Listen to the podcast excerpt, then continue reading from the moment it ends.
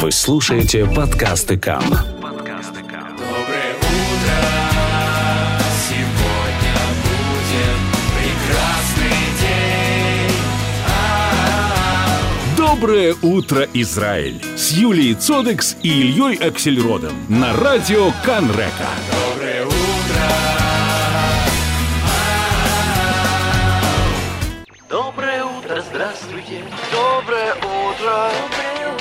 Доброе утро, Израиль! Продолжаем. Далее Евгений Ерлихман, наш психолог, с нами уже на связи. Доброе утро, Евгений.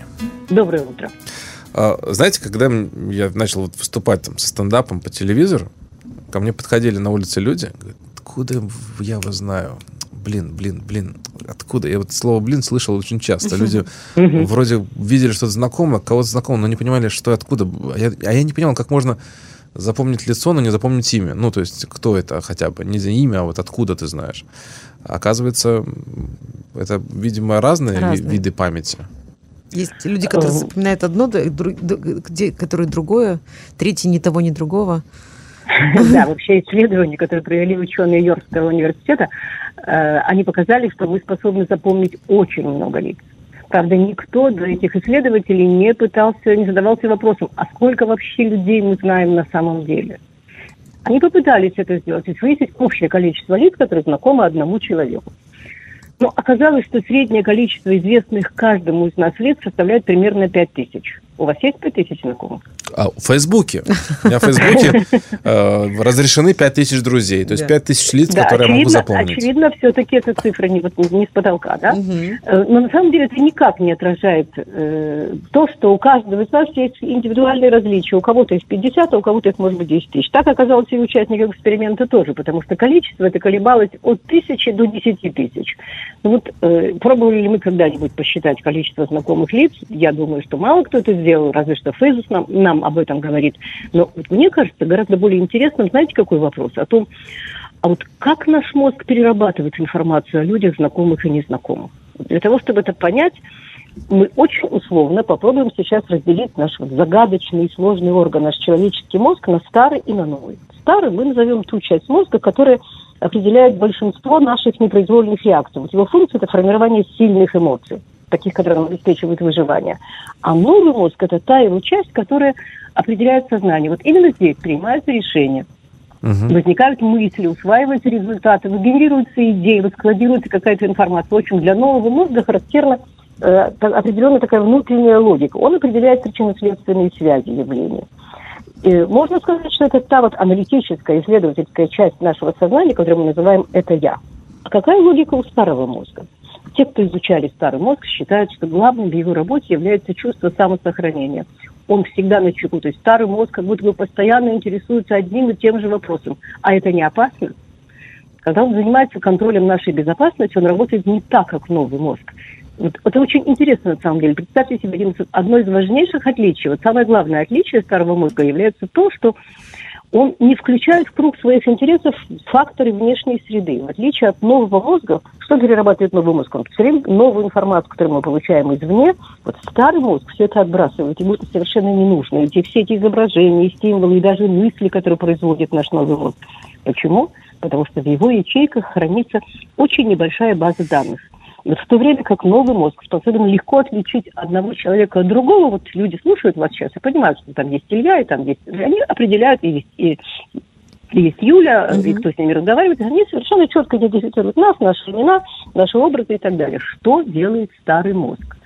Он всех знакомых сортирует строго на шесть категорий. Вот так просто, да, определяет.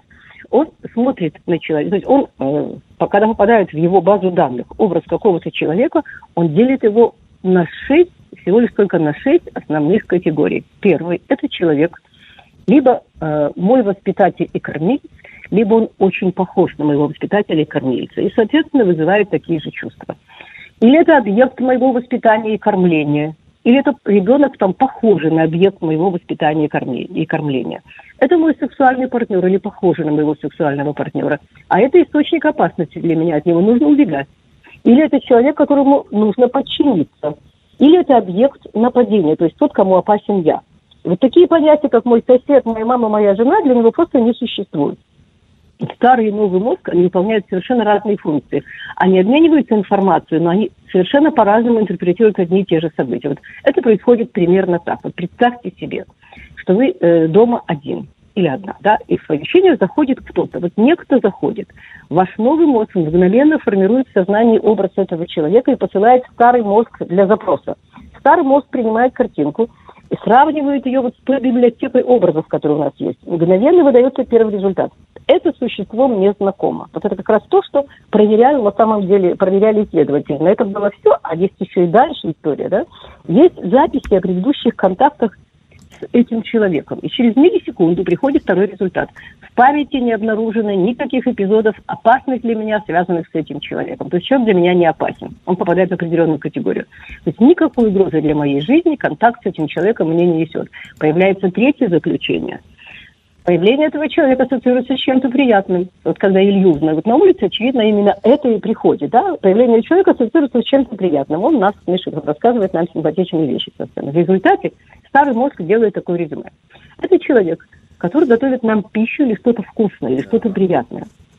И придя к этому выводу, старый мозг дает сигнал отбоя тревоги, и мы уже идем навстречу этому человеку с распростертыми объятиями. Вот, э, действуя уже в рамках своего нового мозга, мы говорим, ой, там, дорогая тетя Маша или дорогой Илья, как я рад вас видеть. Э, все Поняла, вышеописанное, тетя да. Э, все вышеописанное происходит за доли секунды. Да? Вот мы узнаем как будто бы инстинктивно. Но какой сложный процесс происходит. Вот э, процесс сбора данных, между прочим, когда встречаются с нами люди, то процесс сбора данных продолжается, потому что новая встреча вызывает новые мысли, новые эмоции, новые образы, которые посылаются в старый мозг на хранение, которому отведено для этого конкретного человека. И эти новые данные, они будут запрошены при следующей встрече. А теперь вот представим себе совершенно другую ситуацию. Вот, допустим, в комнату вошла не эта тетя Маша, а другая, например, ее сестра. Пусть ее, предположим, что ее звали тетя Клара, да? Вдруг вы понимаете, что вместо радости вы испытываете некоторое раздражение и неудовольствие. Почему так? Потому что ничего плохого она вам не сделала. Оказывается, когда вам было всего полтора года, и вы прожили неделю у этой тети. Но в этом, ну, ничего плохого тоже в этом не было. Но дело в том, что в это время ваша мама, ну, может быть, она уехала отдохнуть, а может быть, она была в родильном доме, и там должен появиться на свет ваш младший брат. И вас, конечно, к этому заранее готовили, вам все объясняли, что вот мама должна съездить в клинику, привезти домой маленького братика. И все эти слова, которые они произносили, и клиника, и братики, надо уехать, это все осталось в нашем сознании. И Да. каждый раз, когда эти слова произносились, мы чувствовали тревогу. И когда через неделю мама действительно уехала, и вас взяли спящего и перевели в дом этой тети, вы проснулись в незнакомой обстановке, рядом никого не было, и когда вы заплакали, к вам подошла не мама, а тетя. В общем, вы пребывали в тревоге все эти несколько дней, и хотя тетя была ну, максимально доброй и ласковой, вы все равно чувствовали себя брошенным. И этот первичный страх еще долгое время продолжал ассоциироваться с тетей. Даже образ и даже запах ее духов, он тоже был для вас сигналом э, буквально к бегству из этой комнаты. Вот в последующие годы у вас могло, бы- могло быть очень много и нейтральных, и даже очень приятных событий, которые были связаны с этой тетей. Но первый рефлекс закрепился. И спустя 30 лет, когда тетя входит, у вас появляется стремление быстрее выскочить из комнаты. Вас удерживает только воспитание и внутренняя дисциплина.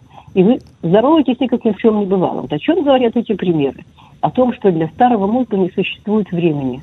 Его восприятие не зависит от времени. Поэтому, э, когда мы понимаем эту основную особенность старого мозга, то во многом э, это определяется нашим подсознанием, то мы можем объяснить, почему так бывает иногда, что мы к человеку, который совершенно ничего нам плохого не сделал, испытываем неадекватно очень сильные и часто негативные чувства. Или наоборот, неадекват- неадекватное доверие. Вот Да, ну и тогда нам- уже нужно копаться в более глубоких причинах Да. таких чувств. Евгений, у нас просто время подходит к концу, к Да, сожалению. поэтому вот последняя фраза, что с этим делать, да? Вот если вы сейчас вдруг вспомнили э, кого-то, кто вызывает у вас негативные чувства, прежде чем объяснить себе это все, э, что это все старый мозг с вами играется, сделайте следующее. Обязательно достаньте из холодильника две порции ванильного мороженого. Почему именно ванильного мороженого? Потому что в детстве нас успокаивал вкус материнского, материнского молока. А ванильное мороженое – это вот наиболее близкий эквивалент материнского молока, имеющийся у нас под другими продуктами. И даже если вам сегодня за 40, Именно ванильное мороженое, оно успокоит ваш старый мозг, и он вернет вам чувство защищенности. Евгений Эрлихман, большое вам спасибо. И хорошего Всего дня. доброго. Всего Счастливо. Я бы сказал, знакомая уже нам Евгения. Доброе утро, Израиль! На радио Канрека. Мы сейчас поговорим про спорт. С нами на связи Юлиана Шефер. Доброе утро. Доброе утро, доброе утро, дорогие друзья, дорогие Доброе утро. У нас тема А, сегодня спорт и возраст. Спорт и возраст, безусловно, это очень важная тема, потому что когда мы рождаемся, мы очень активны, мы бегаем, прыгаем. Смотрите на этих детей, которые просто не перестают... э, Дрыгать ногами. Дрыгать, да. Да. дрыгать ногами. А потом появляются вот такие шутки, мол, зачем использовать наркотики после 30, если можно просто резко встать.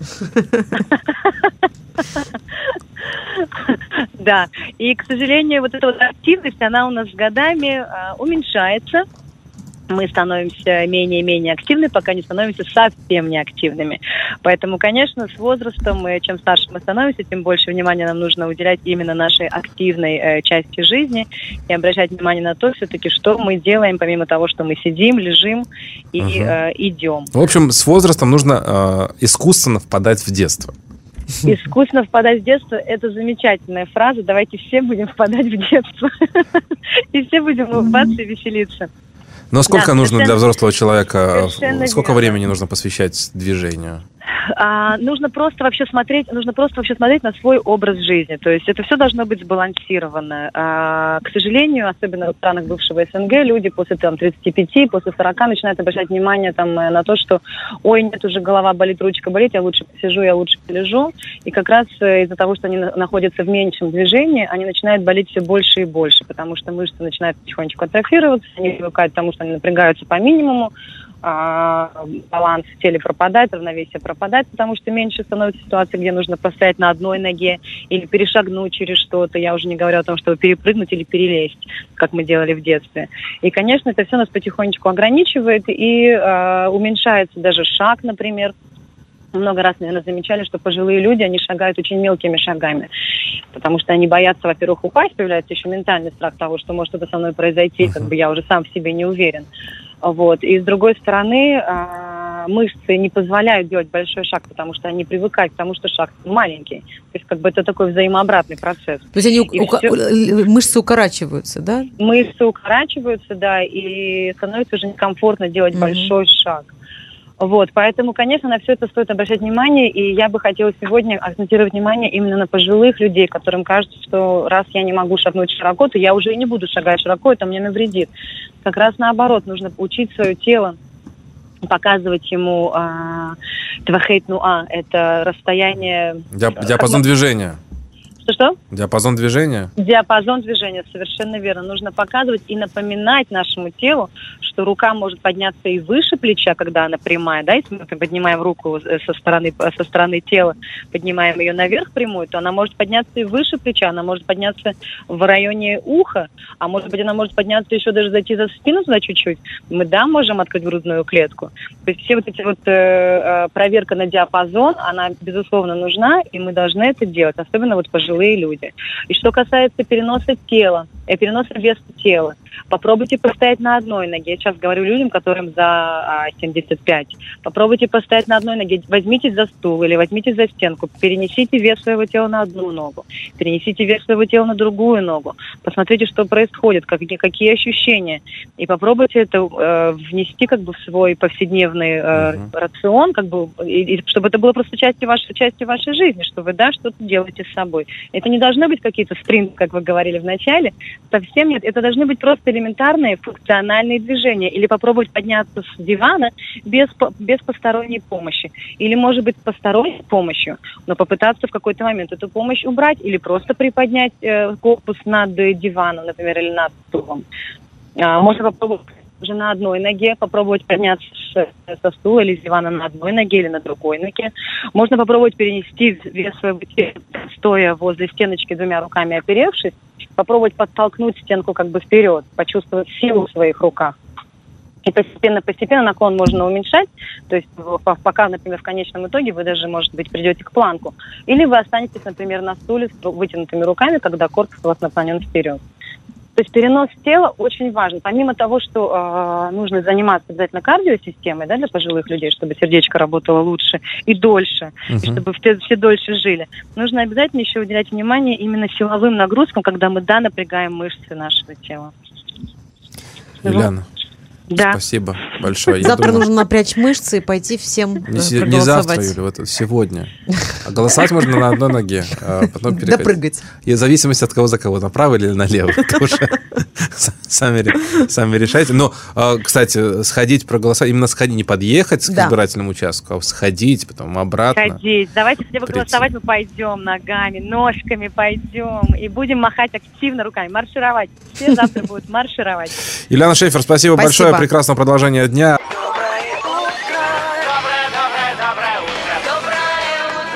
Доброе утро, Израиль. Предлагаю поговорить немного о языке иврит. С большим удовольствием приветствую у нас на телефонной связи Юрия Мурадова. Доброе утро, Юрий. Доброе утро, Илья. Доброе утро, Юлия. Доброе утро. Мы продолжим э, тему, которую в прошлый раз мы начали, такую интересную, о том, что в иврите, как и во всех других языках, есть слова и выражения, которые и как бы устаревшие немножко, старые издавна, но они используются и всем понятны. Вот я пример приведу из русского языка. Сейчас была песня, в которой э, певец говорит «Полюби меня, иначе я умру». Вот это слово «иначе», я вот не знаю, в каком разговоре, где, когда ты услышишь на улице, но все, все русскоязычные люди знают это слово «иначе». Или, например, говорят, растекается мыслью по древу про человека. Все понимают, что это, но обычно речи об этом не говорят. А на иврите очень много таких выражений. Вот сколько я сегодня успею, я знаю, что времени мало. Сделаем, а потом еще продолжим эту тему. Ну, кстати, Например, можно на, человека- на русском языке эти все слова в, в обороте Леонида Парфенова, к примеру, услышать, или Михаила Веллера. Я мало его слушаю, люди, поэтому если, я верю вам. если есть люди, которые об- этими да. оборотами до сих пор, к счастью, пользуются. А на иврите мы, да, действительно чаще их слышим в оборотах журналистов, политиков, к примеру, какие э, вот э, слова можно вспомнить. Например, вот говорят халамот биаспамья. Мгм. Это старое, давничное такое выражение. Все его понимают. Буквально это сны в Испании. Вот Испания говорят о спаме, в старину говорили так, да? Это значит несбыточные мечты. Человек бы сидит как Манилов какой-то, и вот думаю, так построить бы мост, и там были бы все, и все де- депутаты в Кнессе друг друга любили бы, никто бы ни с кем не ругался. Халамот беаспамни. Этого не будет. Или вот, нихнас беови акора. Или говорят, нихнас леови акора. Это выражение все израильтяне знают, означает, что человек, которому поручено чем-то заниматься, там, скажем, медициной, там, образованием, безопасностью и так далее, э, он министр там или кто-нибудь еще большой на- начальник большой, он решил изучить вопрос основательно, досконально, досконально, и решить эту проблему, в конце концов. Нихнас беови акора. Что означает это выражение? Кора – это балка. Вот э, ови – это толщина. Вот когда человек берется за самое толстое место балки, он сможет его поднять и передвинуть. Вот человек, значит, э, за суть берется, за самое. Всерьез Изучает. взялся, взялся всерьез за вещь. Да, всерьез. За и он тему. будет, решит. Чаще всего не решает, потому что выражение так и не устаревает. Снова и снова приходится его использовать. При человеке, который потряс все основы, я надеюсь, что сегодня люди сами приведут пример, кто это такой человек, потряс все основы, говорят, «Ирит эт имот асипин». Имот асипин. Потряс все устои. Вот взял человек и что такое совершил, что прям вся страна трясется и так далее. А, Есть выражение немножко такое, вроде бы Мы что-то староватое, пропустили, но- наверное, в новостях. выражение «ярат ми нехасав». Нехас – это имущество. «Ярат ми нехасав» буквально сошел со своего имущества. Множественное число нехасав. Означает просто человек разорился. Вот не говорят просто остался без денег, стал бедным, не я, они и так далее, а говорят так красиво. «Ярат ми нехасав». То есть человек разорился полностью. Когда выражение такое «дерех коль, голь- коль басар», басар это мясо, мы знаем, да, плоть еще можно перевести на русский язык. «Дерех коль басар» означает как простой смертный, как обычный простой смертный. Даже если человек занимал там должность царя там или, я не знаю кого, главного прокурора, но Дерех Коль Басар, в конце концов, он тоже делает что-то, ничто человеческое, мне не чуждо, когда говорят. На иврите можно сказать Дерех Коль Басар, Фаал или жил и так далее. А человек, который говорит, я вот э, пришел в этот мир, чтобы изменить его полностью, совершенно сделать другим, обычно говорят лучше. Лешанот сидрей хаолам. Лешанот сидрей хаолам. Сидрей это от седра. Порядок. Мир, а, миропорядок. Вот я хочу изменить миропорядок, внести в него большие изменения. Э, Значит, лешанот сидрей хаолам. Или вот, про человека, который много хорошего сделал, вот, например, давайте дадим ему кредит, э, как его зовут, это Абрамович, да, из России, который внес миллионы, подарил Сахнуты и так далее, да? Но он еще обещает еще дальше делать взносы государства Израиль на здравоохранение и так далее. Про него говорят «Зеот кохо де мотнав». Мотнаем это вот, э, мотнаем это вот э, пояс, да, талия человека. Кохо де мотнав, это значит, есть еще порох в пороховницах. Мгм. То есть он еще много хорошего может сделать. Это говорит про человека, который уже сделал что-то хорошее и может еще много хорошего дать. The od кохо де мотнав. Он еще не исчерпал себя. Есть такое интересное выражение «гневат дат». Каждое слово в отдельности понятно. Дат – это мнение, знание, а гневат – это кража. Кража знания. Это не значит, что ты зашел в библиотеку, взял книгу и не вернул ее. Нет. Гневат дат означает, что ты обманул. Очень часто судьи это используют, когда выносят свой приговор. Когда подсудимого доказано, что он э, на, на следствии или где-то в другом месте обманул, сказал неправду, вот ему говорят, было гневат даат. А если, например, обман, подписал э, с кем-то договор, э, И не ну, по сути, выполнил а- не, по сути обманул, но не то чтобы не выполнил, а подписал человека на вещи, которые тут не понимал, что подписывает. То есть это не, это, это- Да, это не гневота, входит в гнев- значит, ввести в заблуждение. Илья, совершенно верно. Вот когда вводят в заблуждение кого-то, именно того, кто тебе доверился, говорят, вот произошло гневат, да. Еще интересное выражение, есть, очень хорошее э, в мире социальных сетей, это полезно, интернета. Берейш галей. Мгм. Берейш галей это из э, Публично. арамейского языка. Рейш это голова, галей это открытое. Во, все, во всеуслышание. Мгм. А, Нет, не так. С открытым забралом. Ага. То есть можно в социальной сети под псевдонимом что-то написать про человека известного, а можно открытым забралом, то есть называя себя, я вот такой-то человек, по такому-то адресу живу, нормально все мне можете найти, я утверждаю, что это так, так и так и так. Это будет брейш галей с открытым забралом на человека, э, так сказать, э, м, поклёбывать вести и так далее. А еще из того же ряда, вот у меня они сразу... Ну, не может не, не только поклеп, можно и хвалить Правда? человека Бережгале тоже. Иногда, Да, кстати, конечно. в соцсетях можно кого-то похвалить. Да? Есть такая функция, тебя не, тебя не банят из-за Ну, этого. Обычно не боятся люди хвалить под своим именем. Но хотя говорят, что Трампа в последнее время в Америке стало опасно хвалить. Начинают думать, что ты ненормальный человек. Это и не я так считаю. Теперь смотрите, вот и тоже из того же ряда, э, из арамейского, «Мирейше ве от сейфа». Э, Корни нам знакомы. Опять, рейша – это рожь, голова, а сейфа – это сов, конец. То есть от, э, от головы, от начала и до самого конца. Или вот по-русски сказали мы, от А до Я. От А до Я. На иврите сказали, на чистом иврите, не арамейском. Ми алиф ве от тав. От алифа и до тава. Э, Вот мирейша ве от сейфа означает, вот, например, человек какую-то там книжку прочитал от корки до корки, мирейша ве от сейфа. От самого начала и до, самого конца. Мгм. И в том же, э, опять с этими же словами, нашел, так и мне удачно получилось, сейфа немца берейша. То есть конец находится в голове, в начале. Э, Конец находится в начале. Что это означает? Вот когда человек э, начинает какое дело какое-то делает, если он плохо начал, не так начал, как нужно было бы начать, э, не с той ноги и так далее. И тогда, получается, у него все провалилось и все не получилось. Значит, э, русская пословица не подходит в данном случае, лиха беда начала. Если уж ты сначала неправильно начал все это делать, пошел не туда, сделал не так, бросил не тот первый призыв, у тебя все провалится. И вот я думаю, что хорошая пословица, вот сейчас мне в голову пришла. В завершение. Семь раз отмерь и один раз отрежь. Тоже не спеши, сначала подумай, с чего начать и так далее. Идем дальше. Нет, у нас, у нас время подошло к концу, В к другой сожалению. раз. Совсем. У Это нас, у нас уже сейфа Вот подошла. выражение. קול המון כקול שדי. קול המון כקול שדי. Глаз народа, глаз Божий. Думаю, на следующий день после выборов, когда пойдут итоги, скажут, קול המון כקול שדי, глаз народа, глаз Божий. Вот так пусть и будет, так пусть нами и управляет отныне. И осталось еще много. Мы к вам вер- с вами вернемся к этой теме. Конечно, мы знаем. Э, Юрий Вам всего Мурадов, доброго. спасибо большое. Всего До хорошего. свидания. До свидания.